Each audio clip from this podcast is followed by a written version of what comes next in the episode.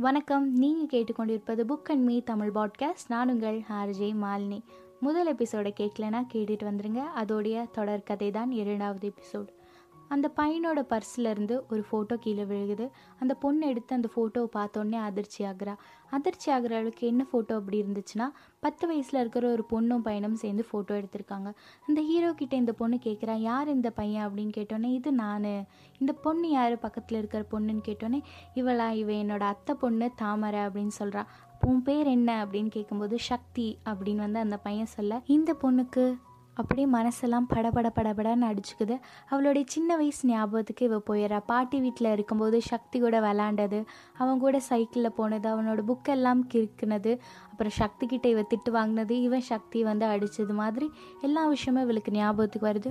ஒரு நாள் அவங்க அம்மா தாமரைக்கு தலை பின்னிட்டு இருக்கும்போது அவங்களுடைய அம்மா சங்கரி வந்து அவங்க அப்பாட்ட கேட்குறா அப்பா நீங்கள் வந்து உயிர் எழுந்தபோது எனக்கும் கொஞ்சம் நிலம் வேணும் அப்படின்னு சொல்கிறாங்க அதுக்கு தாமரையோடைய பாட்டி சொல்கிறாங்க உனக்கு எதுக்கு நிலம்? அப்படின்னு கேட்கும்போது இல்லை நான் எங்கள் அப்பாட்ட தானே கேட்குறேன் உங்களுக்கு என்ன? அப்படின்னு கேட்குறாங்க அதுக்கு அந்த பாட்டி சொல்கிறாங்க எல்லாத்தையும் நீயே எடுத்துகிட்டு போயிட்டேன்னா என் பையன் கடைசி காலத்தில் கஷ்டப்படணுமா? உன்னுடைய புகுந்த வீட்டில் தான் ஐம்பது அறுபது ஏக்கர் நிலம் இருக்குல்ல அப்புறம் எதுக்கு கேட்குற அப்படின்னு அந்த பாட்டி வந்து அவங்களுடைய மகளை பார்த்து கேட்கும்போது அதுக்கு தாமரையோடைய அம்மா சொல்கிறாங்க நீங்கள் கல்யாணம் பண்ணி கொடுக்கும்போது எனக்கு கொஞ்சம் வரதட்சணை தானே கொடுத்தீங்க வேறு ஏதாச்சும் கொடுத்தீங்களா?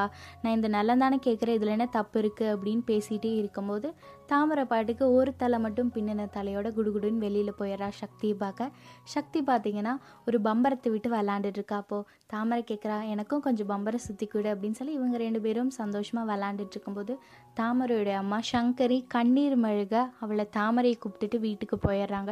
நைட்டு அவங்க அம்மா அழுதுகிட்டே இருக்கும்போது தாமரை கேட்குறா ஏமா பாட்டிக்கிட்ட சண்டை போட்டேன் நம்மக்கிட்ட தான் நிலம் எல்லாம் இருக்கே அப்படின்னு சொல்லும்போது உனக்கெல்லாம் எதுவும் தெரியாது பேசாம படுத்துங்கு அப்படின்னு சொல்லி இந்த கான்வர்சேஷன் முடிஞ்சிருது. சண்டை போட்டுட்டு வந்த ஒரே வாரத்தில் அவங்க அம்மாவும் பாம்பு கடித்து இறந்து போயிடுறாங்க. ஆனால் அவங்க வீட்டில் இருக்கவங்க எல்லாரும் ரொம்பவே கவலைப்பட்டுட்டே இருக்காங்க. பாட்டியும் தாத்தாவும் சே நம்ம பொண்ணு நம்ம கூட பேசாமே இறந்து போயிட்டாலே அப்படின்னு சொல்லிட்டு கவலைப்பட்டுட்டே இருக்காங்க. ஆனால் இறந்து போகிறதுக்கு முன்னாடி தாமரைக்கிட்ட அவங்க அம்மா சொல்லிடுறாங்க நீ கல்யாணம் பண்ணுறது சக்தியை தான் கல்யாணம் பண்ணணும் அப்படின்ற விஷயத்த வந்து சொல்லிட்டு இறந்து போயிடுறாங்க. இறந்து போன கொஞ்ச நாட்கள்லேயே வந்து அவருடைய அப்பா இரண்டாவது திருமணம் பண்ணிடுறாரு. இரண்டாவது திருமணம் பண்ணோடனே அவளுக்கு அங்கே இருக்க பிடிக்காதனால ஊட்டியில் இருக்கிற ஒரு இடத்துல அவளை படிக்க வைக்கிறாங்க ஹாஸ்டலில் தங்கி. இப்படி ஹாஸ்டலில் தங்கி அவளுக்கு படிச்சுட்டே இருக்கும்போது அப்பப்போ அவளோட நினப்பெல்லாமே வந்து சக்தி மேலேயும் தாத்தா மேலேயுமெல்லாம் நினப்பு இருக்கும். ஆனால் நம்மளுடைய அம்மா வந்து இவ்வளோ சண்டை போட்டு அழுதாங்களே எதுக்கு நம்ம அங்கே போகணும் அப்படிங்கிற ஒரு விஷயம் அவளுக்குள்ளே ம வந்துக்கிட்டே இருக்கும்போது அவள் அந்த விஷயத்தை அப்படியே மறந்துடுறா.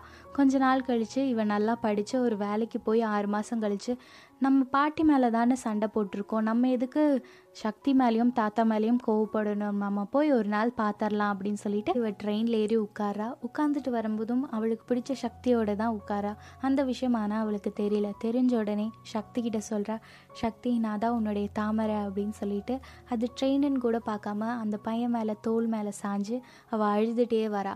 அதுக்கு சக்தியும் சரி இவ வந்து அழுகட்டும் அப்படின்னு சொல்லி அழுது முடிச்சோடனே ஏன் உனக்கு என்னோட ஞாபகம் வரவே இல்லையா அப்படின்னு கேட்க தாமரை அவளுடைய பேக்லேருந்து ஒரு பையை எடுத்து கொடுக்குறா. இந்த பையை பாரு அப்படின்னு சொல்கிறேன் என்னது இது? இல்லை நீ பாரு அப்படின்னு தாமரை சொல்கிறா அதில் பார்த்தா சின்ன வயசில் அவங்க பம்பரம் விட்டுட்டு இருக்கும்போது தானே அவங்க அம்மா கூட்டிகிட்டு போனாங்க. அந்த பம்பரம் அவள் கையில் இருந்துகிட்டே இருக்குது அதுக்கப்புறம் சக்தி கிட்ட ஒரு கேள்வி கேட்குறா. உனக்கு கல்யாணம் ஆயிடுச்சா? அப்படின்னு கேட்குறா. கல்யாணமா? எனக்கு வந்து இனியும் ரெண்டு நாளில் ஆக போகுது அதுக்காக தான் நான் இங்கே வந்திருக்கேன். என்னுடைய ஊரில் எல்லா வேலையும் நடந்துட்டு அப்படின்னு சொல்கிறா அதுக்கு தாமரை எந்த விஷயம் கேட்கக்கூடாதுன்னு நினச்சாலோ அதே விஷயத்த கேட்குறா. அவளுடைய மனசு துண்டு துண்டாக உடஞ்சி போயிடுச்சு. அதுக்கப்புறம் இவங்களும் ஊருக்கு போய் இறங்குறாங்க காரில்.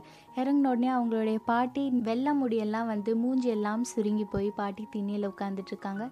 இவங்க இறங்கின உடனே சக்தி வந்து பாட்டியை பார்த்து சொல்கிறா இந்த பொண்ணு தான் நான் கட்டிக்க போகிற பொண்ணு அப்படின்னு சொல்கிறா தாமரைக்கு எதுவுமே புரியவே இல்லை. சக்தி திரும்பி கண்ணடிக்கிறா.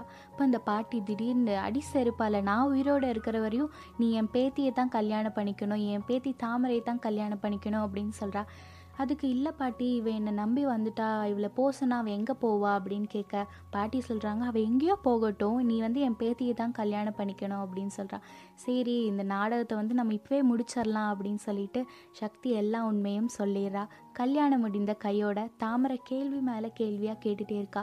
நான் எப்படி இங்கே வருவேன்னு உனக்கு தெரியும்? நான் எப்படி இந்த ட்ரெயினில் ஏறுவேன்னு உனக்கு தெரியும்? அப்படின்னு வந்து நிறைய விஷயங்கள் கேட்டுகிட்டே இருக்கும்போது எனக்கு எல்லா விஷயமே தெரியும். நீ ஊட்டியில் போய் படித்ததுலேருந்து நீ வந்து பெங்களூரில் வேலை செஞ்சதுலேருந்து நீ இந்த ட்ரெயினில் ஏறுவ அப்படிங்கிற விஷயம் எனக்கு எல்லாமே தெரியும். ஏன்னா நீ ஒவ்வொரு இடத்துல இருக்கும்போதும் நான் வந்து தூரத்தில் நின்று உன்னை அப்பப்போ வந்து பார்த்துட்டே தான் இருப்பேன் அப்படின்னு எல்லா விஷயத்தையும் சொல்கிறான் இந்த விஷயமெல்லாம் கேட்ட உடனே தாமரை எந்த ஒரு கேள்வியும் கேட்காம தாமரை சக்தியை காதலில் கட்டி கொண்டாள் இந்த கதை இதோட முடிவடையுது. இந்த கதையின் மூலமாக நமக்கு தெரிஞ்ச விஷயம் சூழ்நிலைகளால் இவங்க பிரிஞ்சாலும் உண்மையான காதல் சூழ்நிலைகளாலேயே சேர்த்து வச்சிரும் அப்படிங்கிற ஒரு விஷயம் உண்மை. இந்த கதையை பற்றின கருத்துக்களையும் நீங்கள் கேட்க விரும்புகிற கதையோட தலைப்புகளையும் என்னுடைய அட் புக் அண்ட் மீ அப்படிங்கிற இன்ஸ்டாகிராம் பக்கம் மூலமாக நீங்கள் எனக்கு தெரிவிக்கலாம். வேறொரு நல்ல கதையோடு சந்திக்கிறேன். நன்றி.